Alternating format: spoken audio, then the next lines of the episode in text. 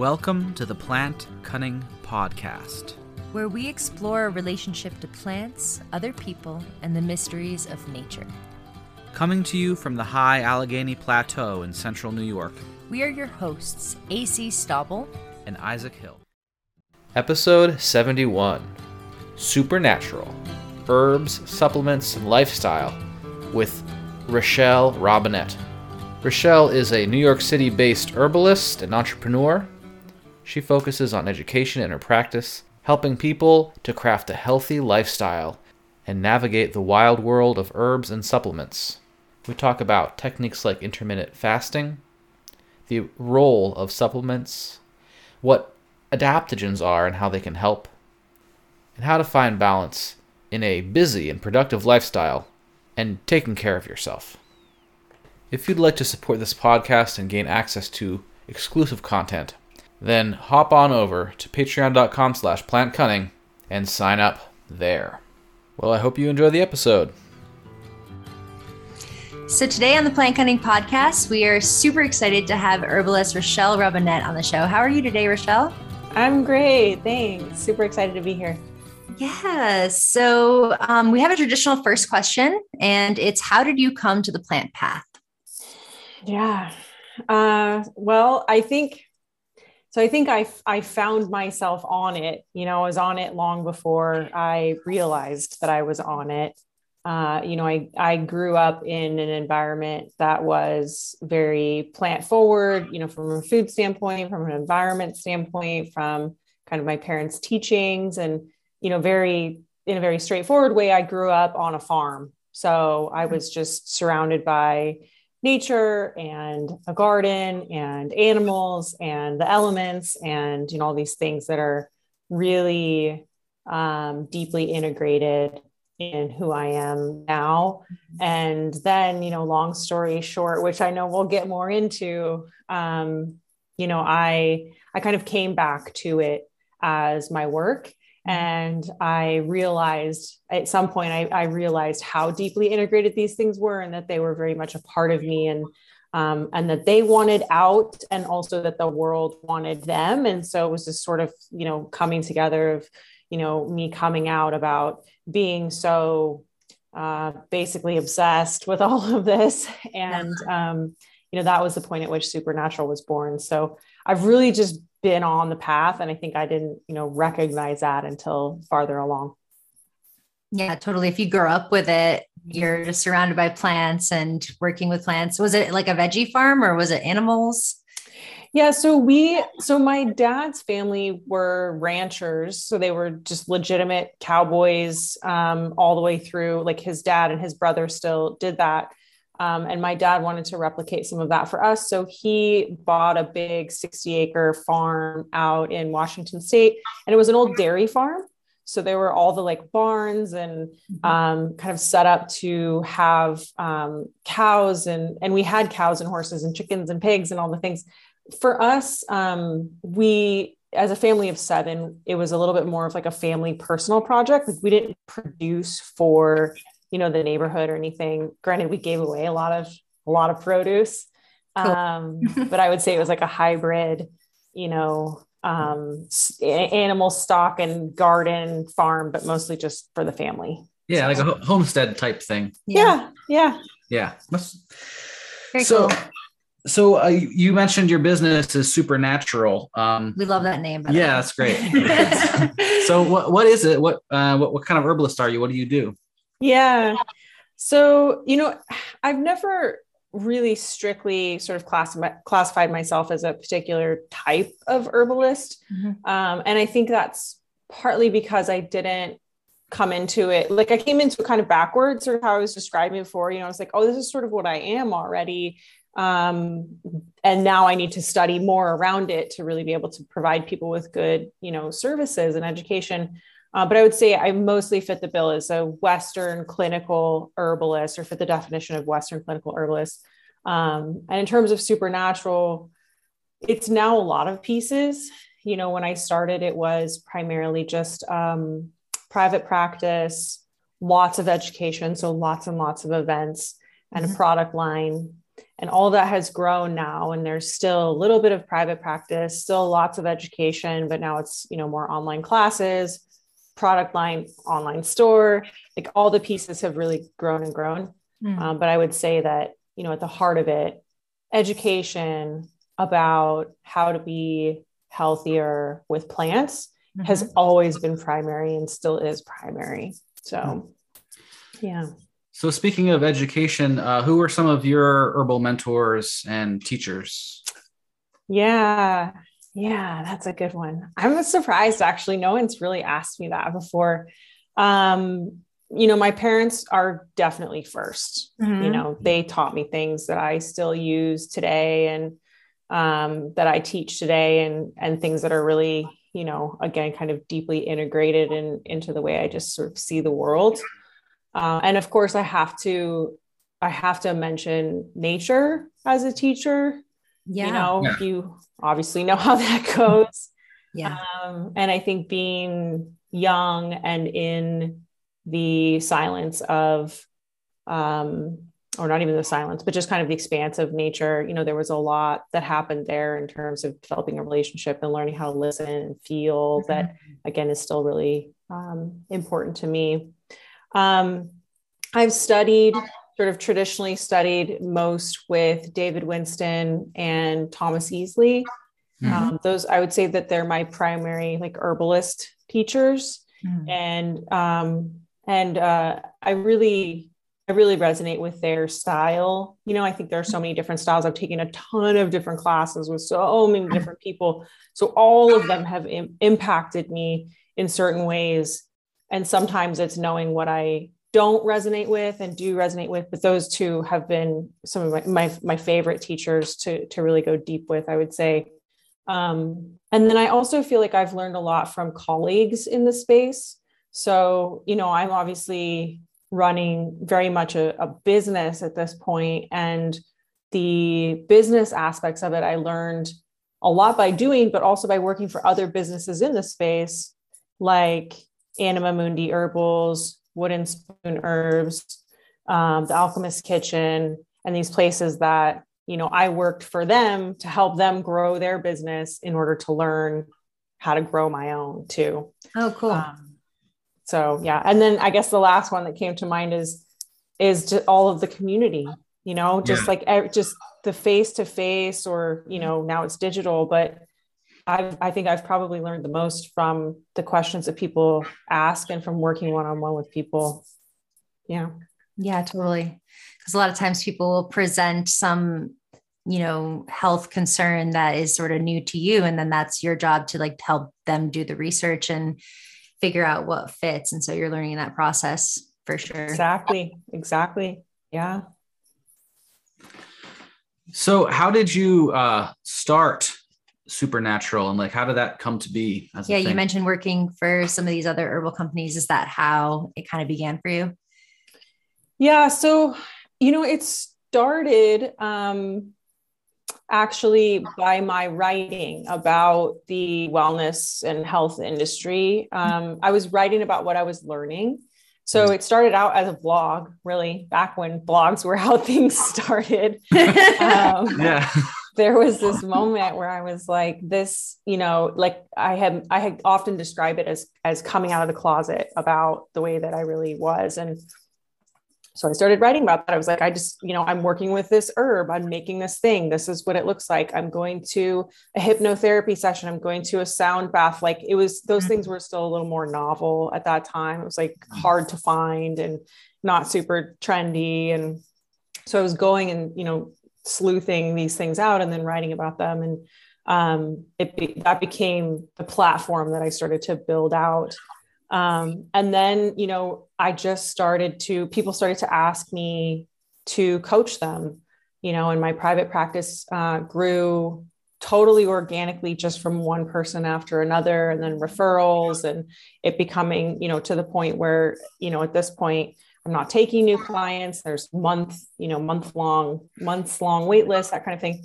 Um, so that was really organic. And I would say all of the business was was very organic. You know, at some point early on, I decided to start to sell the products that I was making, you know, and so that grew into a product line. Uh, and all the while, yes, to your to your question, I was working with a bunch of different companies in the space, which was helping me fund, you know, my new venture and also learn what it's like to develop a wholesale strategy or what it's like to you know do whatever you have to do which yeah. is all these different things so it was a it was a long you know uh, long process it was partly organic and um and just uh, very memorable there's no like start point you know it's just all it's all a phase sounds yeah. supernatural totally. yeah totally totally natural yeah. yeah. So I'm curious. You mentioned your like Q and A's, and you learned a lot from you know people asking you questions, and I think it's really cool that you offer. Is it like a weekly Q and A or pretty frequent? Right? Yeah. Yeah. Really cool on your Instagram. Um, so I'm curious if there's been any themes or like common health concerns or things that people bring up over and over again. Like, have you noticed any general health themes? Maybe there's like a global pandemic going on, but like mm. just in general, maybe outside of that too, you know? Yeah. Yeah. It's at this point, there are very clear pillars, I would say, that people mm-hmm. are asking about. And that's actually, you know, where I developed my classes from and the things that we offer come out of these like FAQs, right? So, most commonly, I get asked about, um, in no particular order, I think these are just kind of the top mm-hmm. uh, hormone balance, um, stress and anxiety relief, sleep, digestive health and gut, you know, health issues, uh, sort of brain health, energy, longevity, and then um, after that, it would probably be, you know, kind of weight loss and, and metabolism related questions.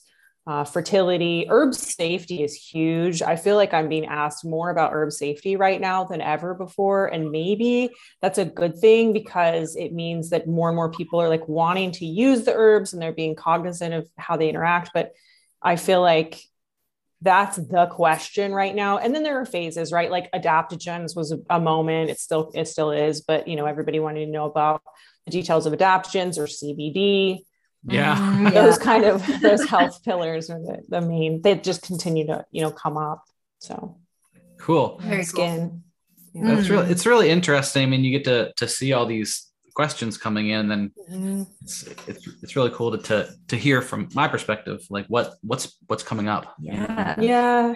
Yeah and it makes me wonder you know like i have a community that i have and it, mm-hmm. my community is not representative of everybody's community so it's interesting to me that i have these themes and like would they cross over with the themes that you would hear you know if you did do a weekly you know q&a or something like that so yeah. yeah yeah, I mean, I do a, a weekly farmers market, and so I get a lot of that. And I've been doing it since well, not this one market, but I've been doing farmers market since like 2012. So I feel like you get a lot of common questions with just being the herbalist in public. That's like, hey, person who knows about herbs, like. Oh yeah. So I think there that that's pretty common for me. Like the pillars that you just mentioned, I'd say are pretty common to the community of the farmers market. Yours as well. Yeah, yeah. Yeah. Yeah. Very common. Yeah, that's cool to hear.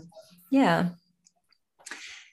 And then we wanted to ask you too, in sort of the same vein of like common health themes, if there's some certain herbs in your practice that you like can't mm. live without, that are just like these are the ones that I have to restock all the time, whether it's teas or glycerites or tinctures, like are there are certain herbs that you are using a lot in your practice.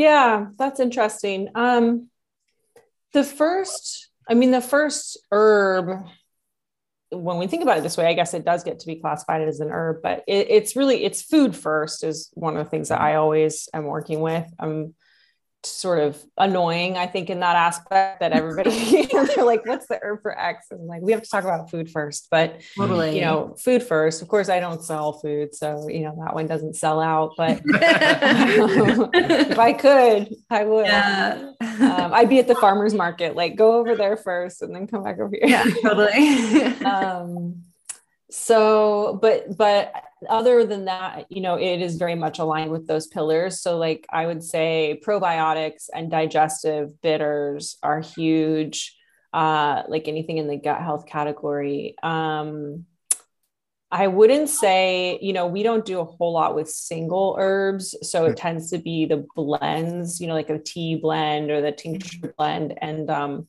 you know, something like a stress relief blend. So, like the Nerveless tea is probably my best seller ever. And that's also our gummies, right? Like the Nerveless um, gummies. Those are, that's such a classic blend that I think does sell, you know, always the best.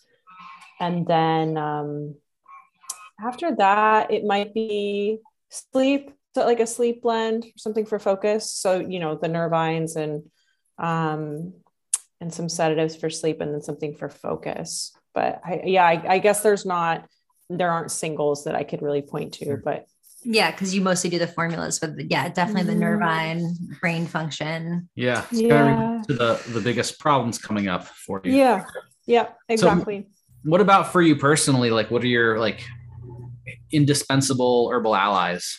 Yeah.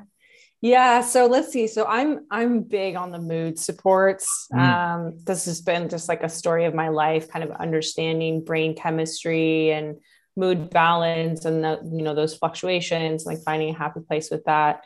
So um, I found a lot of relief with um, or support from Mucuna pruriens, along with a blend that I have that's a it's a Chinese skullcap, um, L-theanine, uh, Panax, and 5-HTP. So it's a blend of like some of the supplements and then some of the herbs. Those together, really phenomenal. I'm huge into herbal bitters as well, like all day long, just drinking herbal uh-huh. bitters. I think, I think that helped me, you know, improve my absorption function, which helped my iron levels come up. I was like a lifelong anemic before I was plant based. And then I became plant based, but had this happening and like using, you know, ashwagandha and bitters um, because of iron content in ashwagandha. You know, I think that's been helpful. Ashwagandha is, is one of my faves. And like lavender, I'm a I mm. love lavender. It's so like I don't really use you know I use CBD for some other purposes, but for chill, um mm. lavender is just my jam. It's yeah. so and it's so powerful. And I think people are just like, well, it's so basic. Like I know that one. It's not going to be powerful, but man, I love that plant. So yeah. yeah, there's there's a lot in the rotation, but I would say those are like also kava. I'm a big fan of kava. Oh so yeah. so they're all kind of the same vein, right? Chill. It's all like, yeah. yeah. like those are the ones I travel with. Yeah. Uh, cool. I guess, I guess it makes like it depends on like your particular, you know, situation. Like yeah. you, you, probably need some more chill stuff. Yeah. So I, I, I also need some chill stuff, but sometimes yeah. I need some like, you know, stimulating. yeah. I run really high. Yeah. So it's like yeah, we, happy hour is big. Herbal happy hour. totally. We we've been doing a lot of uh, interviews uh, on like energetics lately, and like on mm. understanding like the each individual's body system and like how that kind of changes. You know, you can't give too hot herbs to somebody who's too hot. You know, but you know it really depends on on what what the individual is dealing with i think mm-hmm. but bitters yeah. are always bitters seem to be good for a lot like especially when digestion is is such a inter- integral part of health and american you know food is not necessarily the best mm-hmm. it's true yeah you get a lot you can you can use those bitters and see so many different you know systems improve mm-hmm. because mm-hmm. the guts yeah it's true yeah, what are some of your favorite bitters? Like, do you like more aromatic bitters or more like just bitter bitters or? Uh, it depends on if it's for me or if it's for mm. clients. I feel like aromatic bitters, um, something that's that's still palatable because you want to be, you know, taking them and tasting them. Uh, I end up going with like orange peel, hmm. cinnamon, gentian, um, maybe some clove, artichoke, ginger, like that realm. Mm. Uh, it depends though. I, I end up, I really like Herb Pharm's bitters. Um, so it's like I have some that I've made. I'll use Herb Pharm or um, what's the Urban Moonshine, you know? Yeah, yeah. Yeah. Mm-hmm. Yeah, they make some tasty ones. Mm. Yeah, so um, I, we should get into uh, food as medicine. Yeah, it seems to be like the main yeah part of Yeah, totally. So you I've noticed on your Instagram are just a huge advocate of food as medicine and like eating a rainbow and like getting all of these like mineral rich, you know, foods in your diet, as well as kind of avoiding some of the mainstream American diet. So I'm wondering if you can speak a little bit about your experience with food just in general. Um, you mentioned growing up on a farm a little bit already, but just like, have you always, you know, had a relationship with food as medicine or how has that developed for you? Yeah, I think that I, I, I probably have always had a relationship with food as medicine, though, again, like with herbalism, didn't really realize it. Like, I think I have been taught from such an early age that what we eat and drink and even take in through our senses is going to affect our experience of life yeah. that that is pretty inseparable for me so you know if you're you know seeing light eating a thing drinking a thing like i just i do i'm aware of how that's going to impact me or somebody else um, so then in that sense you know yes thinking of it as medicinal.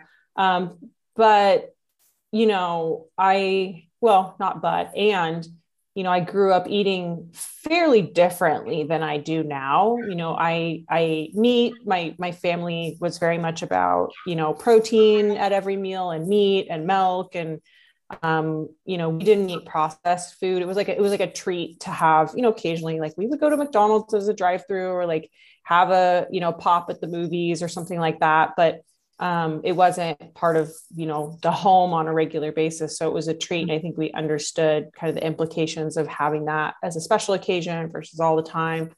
Um, and the emphasis was very much on food that is from you know earth. Like pulling it out of the dirt understanding that it was something that was grown or where it came from and it not being packaged or processed so my dad fished a lot and having beautiful, you know, quality fish was always a big thing. And it's still something that, you know, I've been plant-based for a long time, but um, when I have, I, so I've gone through phases where I've been more strict or less strict. And if I'm less strict, then um, beautiful fish is one of my absolute favorite things to have. Um, mm-hmm. And I think it's really hard to, you know, for me to argue against that from a, from a health standpoint.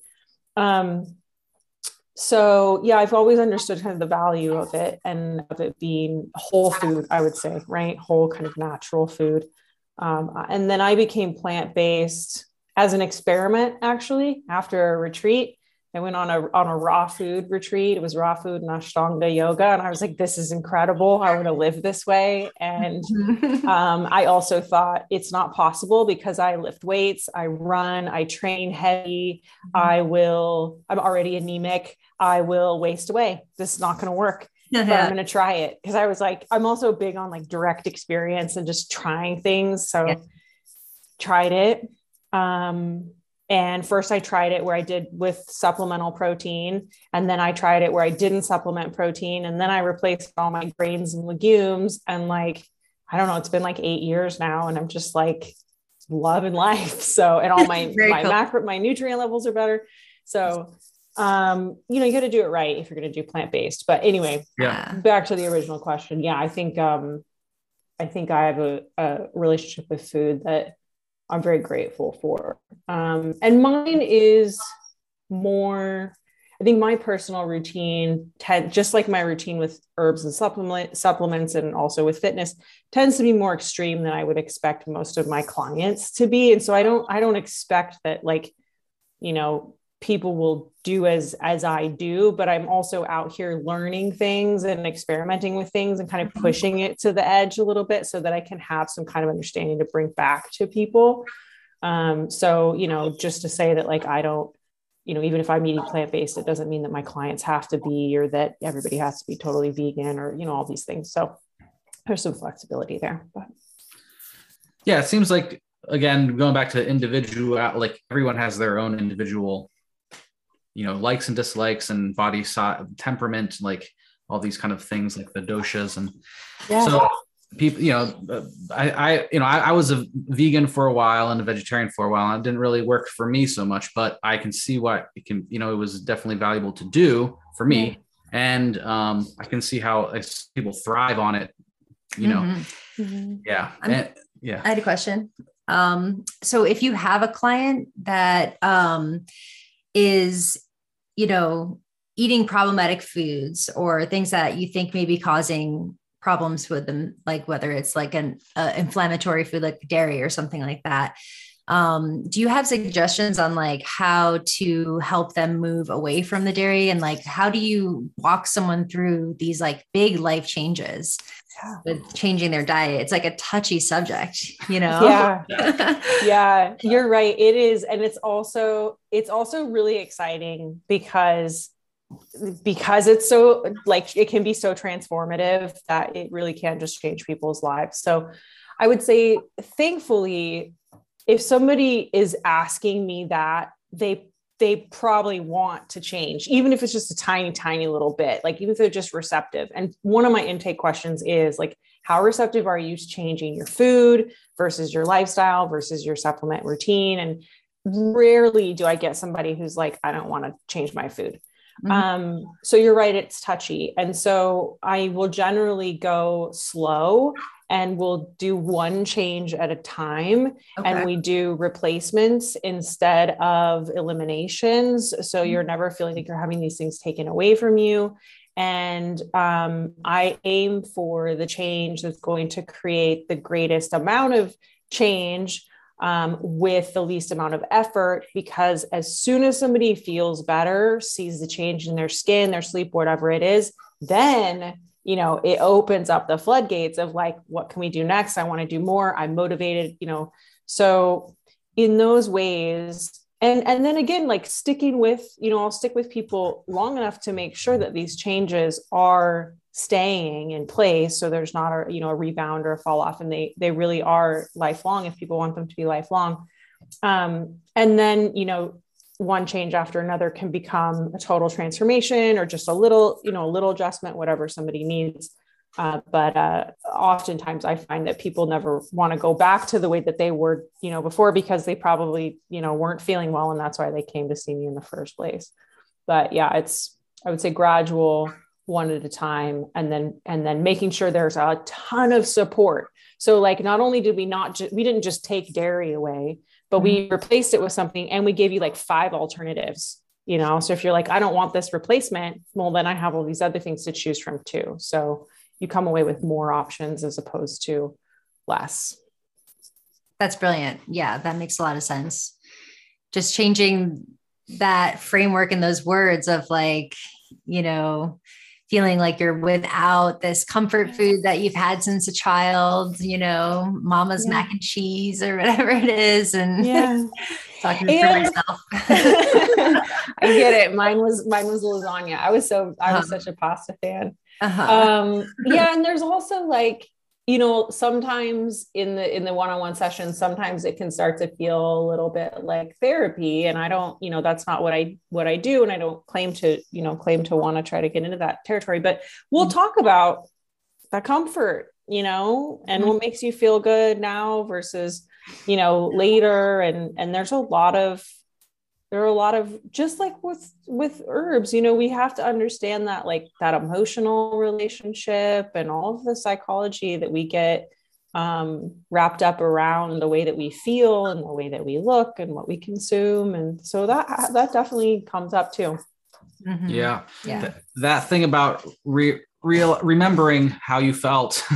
Well, like for me sugar is the worst thing you know, and i like if i i'll i'll eat something that's too much sugar i'll feel good immediately and then hmm. later i'll have too much you know yeah. fire in my stomach. And then i'm like oh, why did i do that? You know? Yeah. But some, totally. so- sometimes it's worth it but Every once in a while. yeah yeah. I hear that. But yeah helping people yeah remember rem- remember that and then having options i think is really crucial.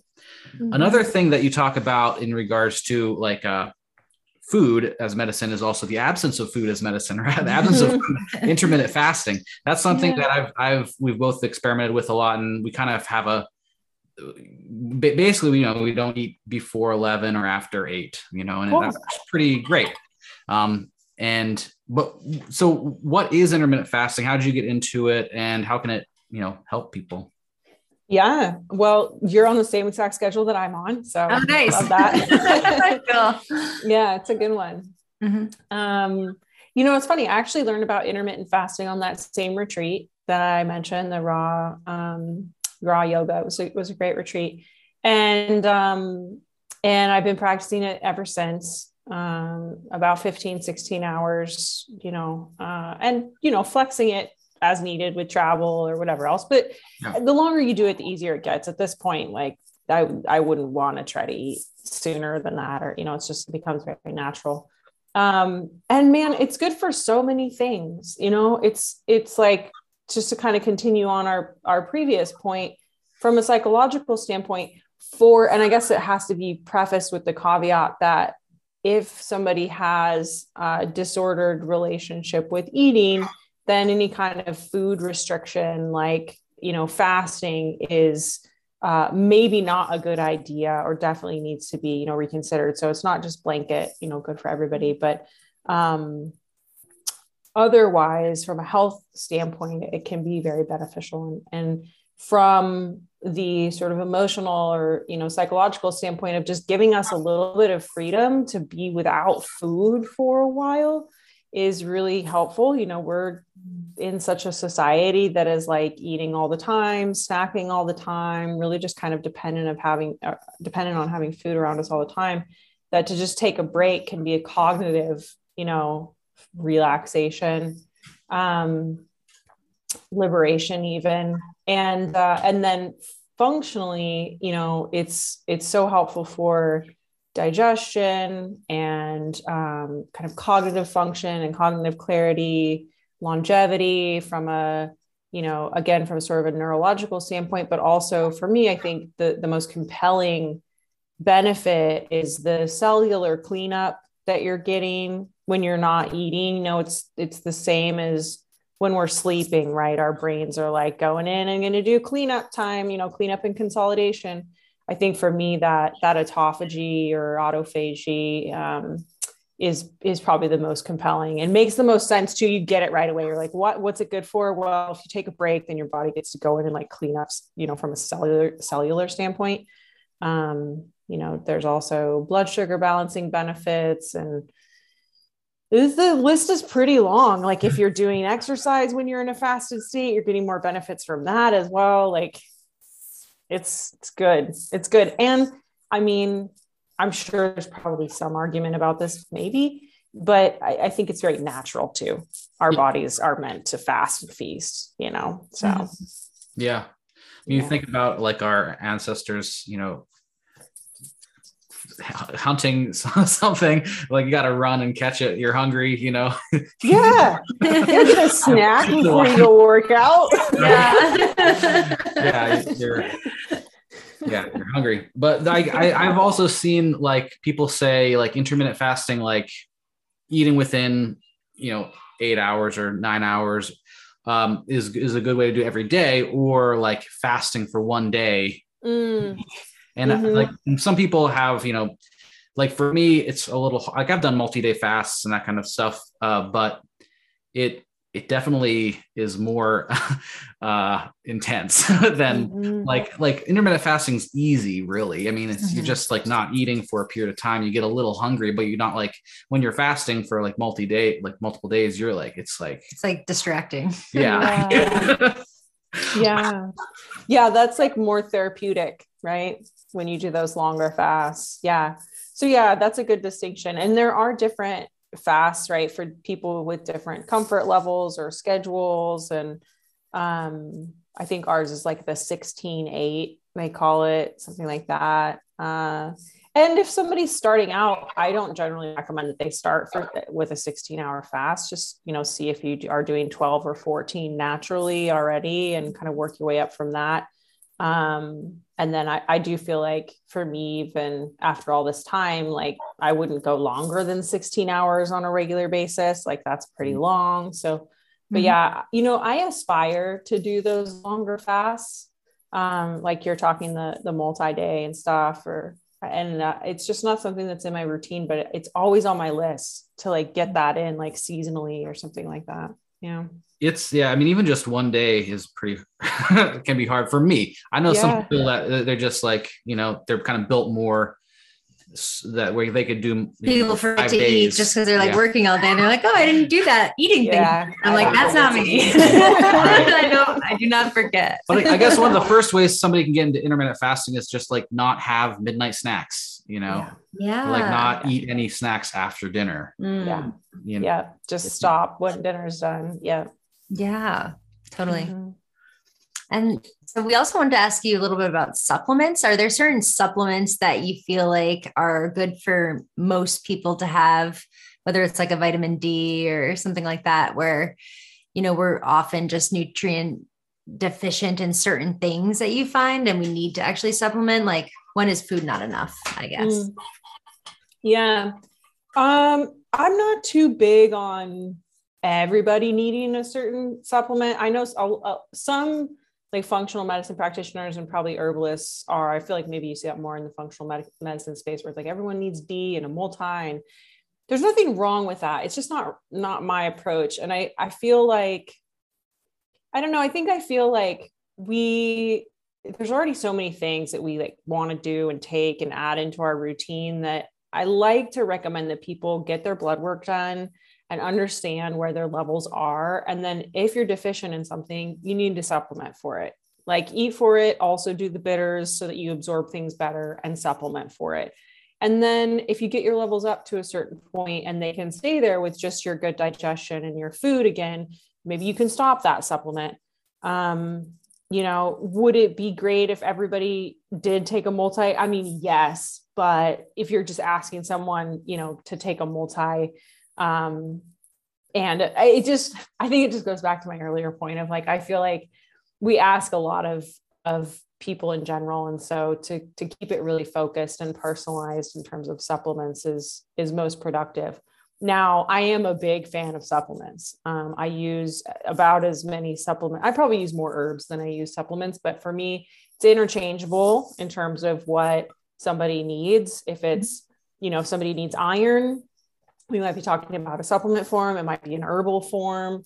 Um, I mean, obviously, vitamin D is coming from a supplement and from, you know, lifestyle practices. But um, if somebody comes to me with like a mood situation, I'm I'm considering the herbs and the supplements all in the same, yeah. you know, eh, same place, I guess. And mm-hmm. like I mentioned, one of my favorites is a blend. And I think I really do like this does represent my approach um, I like companies that are blending like nutraceuticals and, and supplements with herbs. Mm. Um, a lot of times, you know, like a traditional formula that's like added with some supplement, you know, mm-hmm. additions. Um, and I think that kind of represents how I approach this too, which is like we have a lot of traditional and historic knowledge, and we also have new information. Let's work with both. Mm-hmm. Um, so yeah. Yeah. So cool. Yes, and no ish. yeah. yeah. Not you're you're focusing on individuals, which I think does yeah. So there's yeah. It also makes sense. I mean, as far as like getting enough nutrients in your diet and yeah. then being able to absorb them, mm. that's kind of the yeah. first step, really, and seeing what you are deficient in.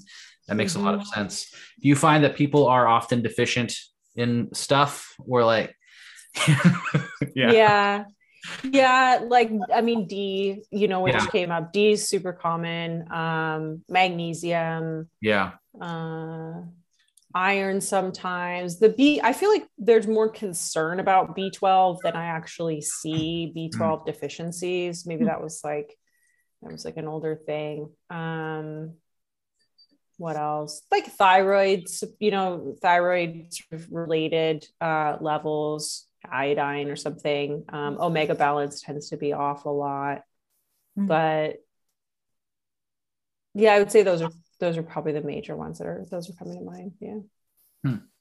yeah and, and just so our our listeners are mostly you know i think know a lot about herbs in general but um you're saying the importance of bitters is partly also to help digest those nutrients.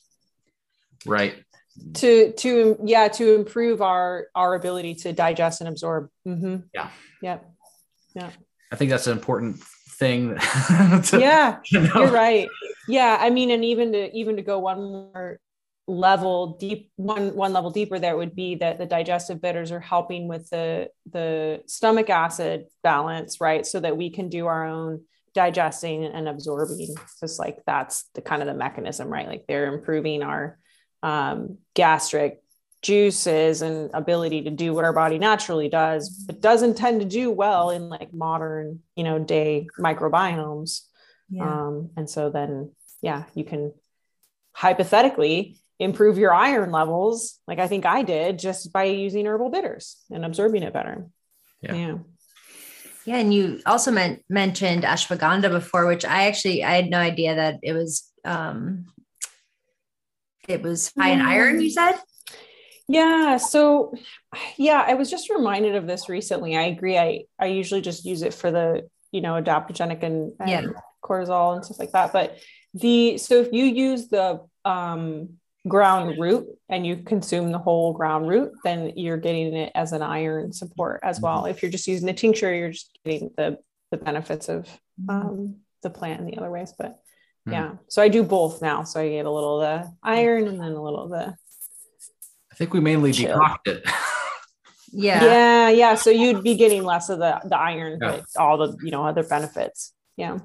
But that would be cool to blend some up because we have some dried from last year that we grew and uh, we've been making a mushroom powder uh, mm. that's like mm. we decoct and then dehydrate the sludge and then grind it up again and add that to smoothies or you know oatmeal, oatmeal or, or, yeah. Mm, something like nice. that. So adding a little bit of ashwagandha in that like my body responds really well to ashwagandha. And i wonder if it's also because i have like some low iron issues. So yeah ashwagandha is such a good friend and i'm i love learning like new aspects of these plants that you've known for years. And you're like yeah. oh no idea you were helping yeah. me in that way too buddy i love that that sounds and then great. We did mention adaptogens multiple times, and I don't know if we've talked about adaptogens on this show. So I was wondering mm. you could maybe explain what adaptogens are and sure. like trending down, but like we should definitely like cover some of those bases.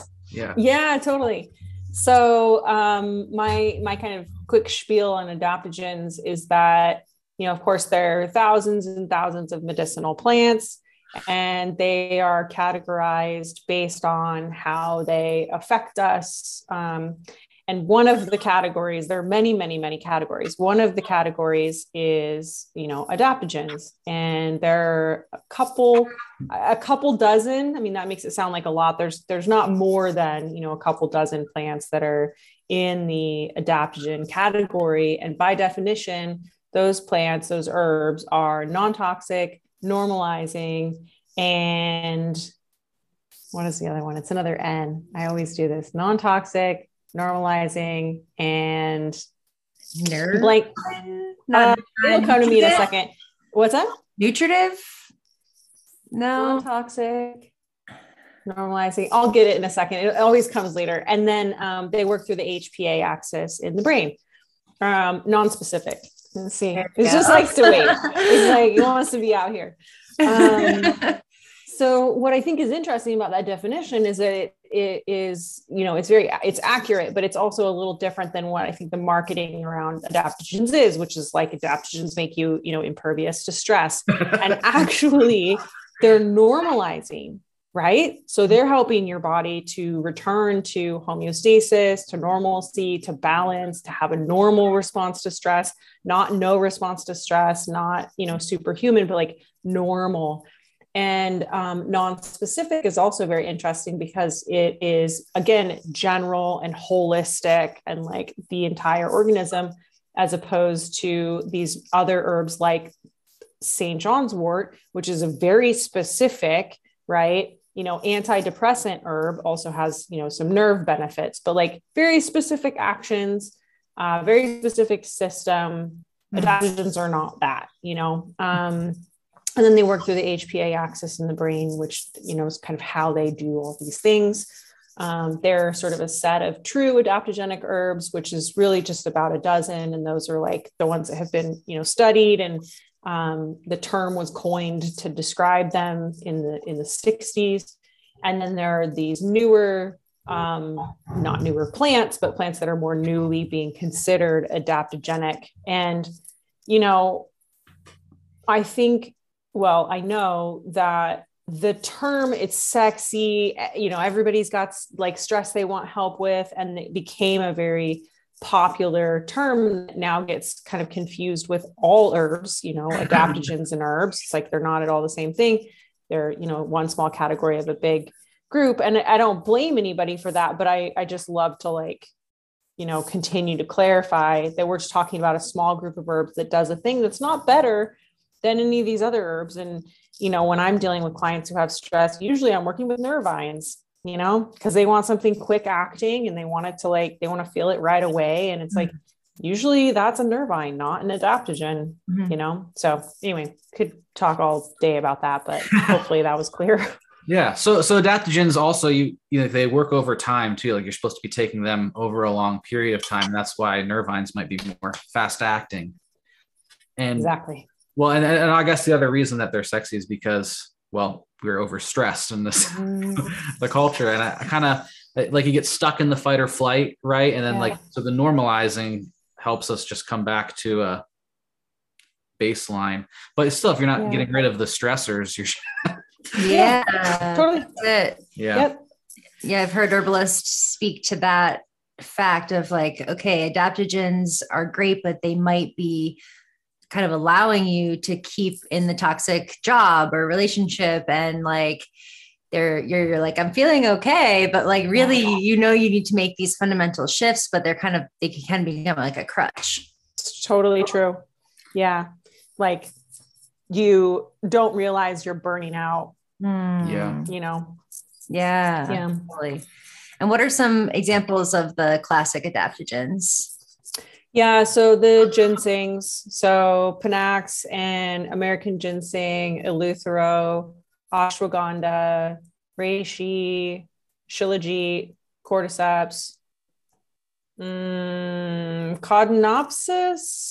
Uh, yeah, I think so. And yeah. rose root is that another one? Oh yeah, totally. Yeah, rhodiola. Yeah, great one. And then yeah. I think Tulsi is one, or is that one of the newer ones that people are like, I think it has that adaptogenic, adaptogenic properties, but yeah, that's one of the newer ones. Yeah. Tulsi. Um, what else is newer? I'm not sure if I remember the newer ones as well. Ma- like maca is like a possible, I think. Uh-huh. Oh. Yeah. They have these kind of like possible, probable adaptogens. Mm-hmm. I've, I've also heard a lot like um alternatives are like semi like they have some of the same like there are a lot of other plants in the Araliaceae, the ginseng family that also that are alternatives and they're not necessarily adaptogen like um wild sarsaparilla mm. or uh spikenard like mm-hmm. they're, they're, alternatives but not i don't know but i i, I kind of use them similar they help yeah. like flush out and get rid of mm. stuff that is is not you know, so it helps it work better in that way. Yeah. But I guess there there are a lot of things that can work, like because adaptogens are non-specific and they're you know they're you want specific herbs for, for more specific yeah. things too. Yeah. And yep. you can have yeah. So how do you usually use uh, adaptogens um, in your work with clients or with yourself? Mm-hmm. Yeah, I often use them to sort of build a foundation Mm. You know, so just making sure that it's clear up front that, like, if you're going to start using ashwagandha, this is a commitment and it's meant to be, you know, used long term. Uh, and we'll do, you know, we'll do the ashwagandha, but then we'll also do some nervines, for example, to give the real quick relief and then make sure that ashwagandha is like part of the you know protocol for a long time um, and that's how I, I treat it too you know any of these um, and i guess that just kind of is actually how i use them you know it's like foundation they're foundation builders and then you can reassess you know after many months if you you know have changed your state and maybe don't need them again which i think is is generally a good goal actually Yeah. So the the main other thing that we wanted to talk with you about is herbal entrepreneurship. You know, you seem to be doing pretty well uh, with your business, and um, you know that that's a, like there there's a lot of demand now for herbalists, um, and there's a lot of people wanting to be herbalists, um, and there's a lot of different ways that you can be an herbalist. Um, but a lot of people are starting businesses now, and they don't know really what to do. Like they they have skills with plants or with uh, people, you know, or mm-hmm. that kind of stuff, but not necessarily business. yeah. So what are what are your like? Do you have any um, you know tips, advice for people starting out in, in you know in, in an herbal business? Yeah, that's I think that's it's tough to answer that one because like you described there's so many different skill sets that you might have and I feel like you know, the closer you can stay and maybe the closer you can build this business around what you're good at and what you enjoy doing, mm-hmm. at least initially, you know, the more likely you're going to be able to succeed doing it, right? Otherwise, yeah. I feel like if you want to build something that you aren't you know great at or you don't love doing and maybe you just want to do part of it then it, this has to be someone else has to do this right and that just requires that you have the resources to pay somebody else to like do mm-hmm. this other stuff you know um, and you can get to that stage you know like there there's definitely stuff that i don't do now because i'm not good at it and i have a team that does that but i didn't do that back when i started you mm-hmm. know um, and i think it's also very sincere because there's there's also a lot of question about like how do i position myself and how do i brand my business and how do i and the i, I think the farther that gets again from who you are and truly really what you have to offer the more challenging it is to kind of work with that. And it is also a challenge to sort of marry your like business and your brand and your person. But if you can do that in a way, you know, that you feel really good about, then it's going to be unique because it's going to be you and it's going to be, um, it's going to be, you know, feasible, I think, for you to, to kind of execute it at least initially again, because it's, it's true to who you are and what you, you know, mm. can and want to do. So that's, it's, it's such a big topic. Yeah, really. Yeah.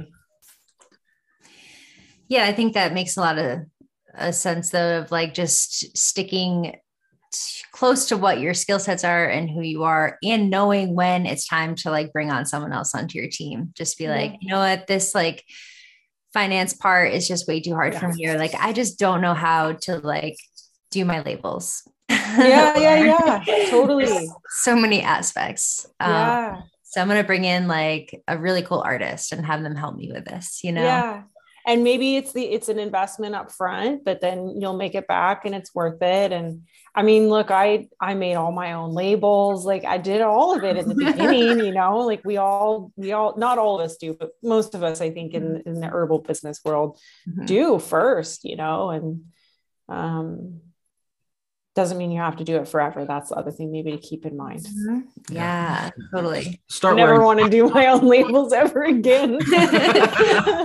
Hell no. Oh, you know, and it's also more expensive to try to do it yourself. Like yeah. print them from home, the ink is so expensive. It just makes more sense to like pay a professional printer to do the thing that they're really good at, and that's printing.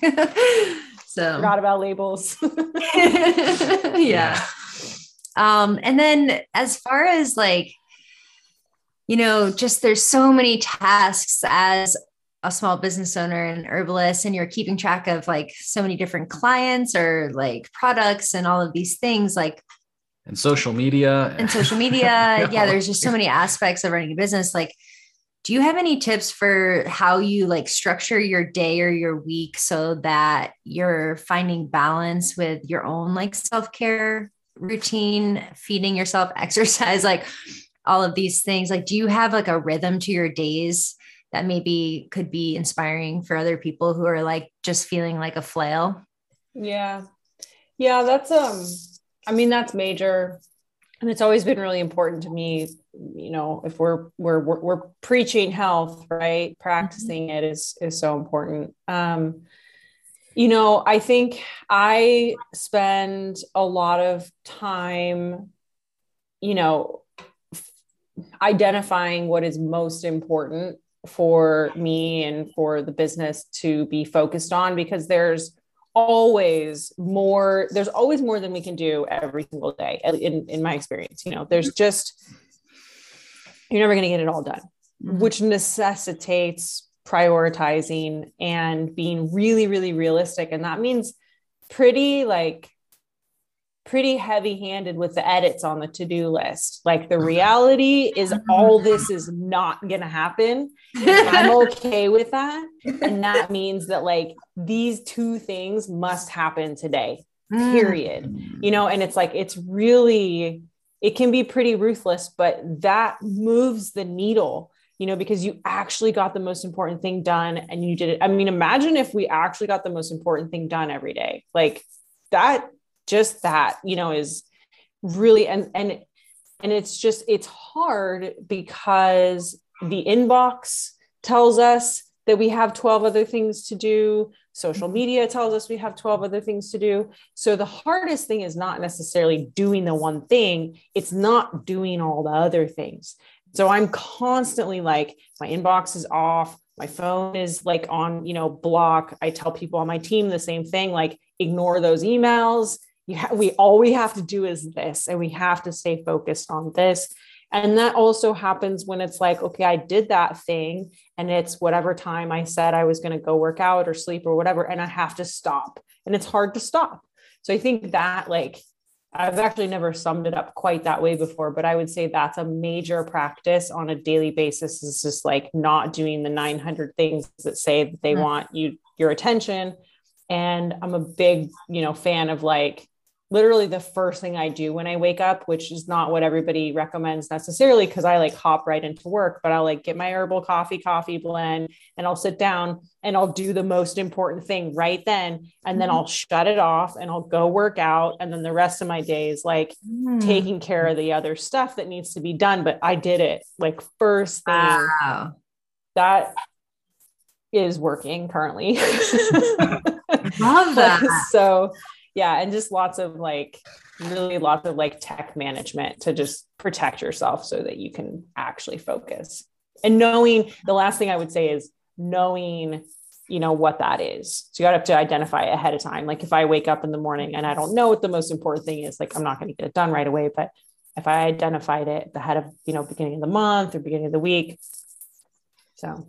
Yeah. triage right? Like yeah yeah yeah, it's like, all right, there's a lot of fires going on right now. Which one's the biggest, or which one's the one that's going to spread to the house? You know, it's like, you know, put out that one first. So, yeah, I think that was like really great advice. And I love what you said about just sort of the hard block on like all of the things that you don't need to do that try to like pull at your attention.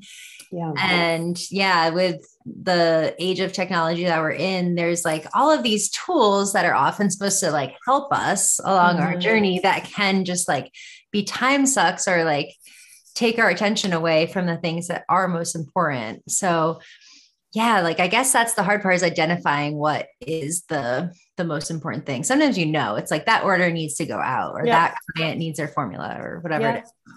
Yeah. Yeah.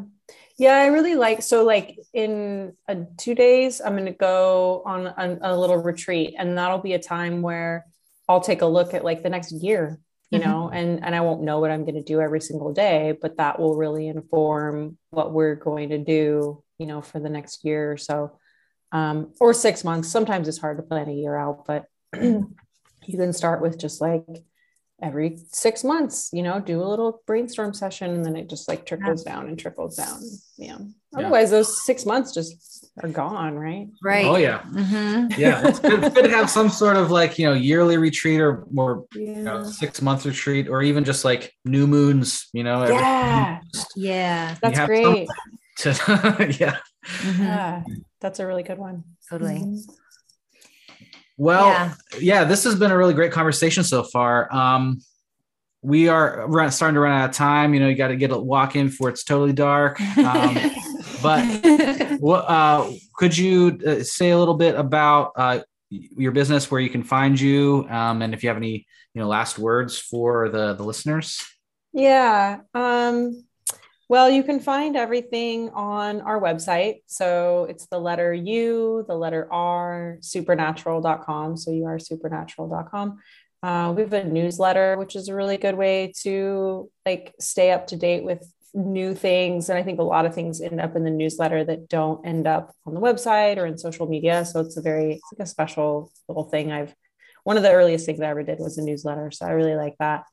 Uh, and then we have our herbal gummies there and some of the, the tea formula that I had mentioned. Um, you know, events are coming back. So it's all there. It's all on the website. It's, you know, Instagram exists too. So you can, you can check us out there. And I would just say that, you know, I just want to say a really warm thank you to you both for having me here. I think there's nothing that compares to the uh, compliment of other herbalists uh, and so being able to to be here with you and, and to talk to you really it means a lot to me so thank you and, and thank you for what you're doing oh thank, thank you, you Rachelle. yeah so sweet. we've learned a lot and yeah that this is this is the greatest part about being able to do this is like getting to talk to all these different practitioners of mm-hmm. herbalism or whatever and uh learning you know yeah. learning and connecting and yeah. yeah plant people are are just so great.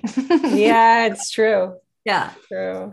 Totally. Well, thank you so much again for being on the podcast. And I encourage everyone to go check out your website and social media.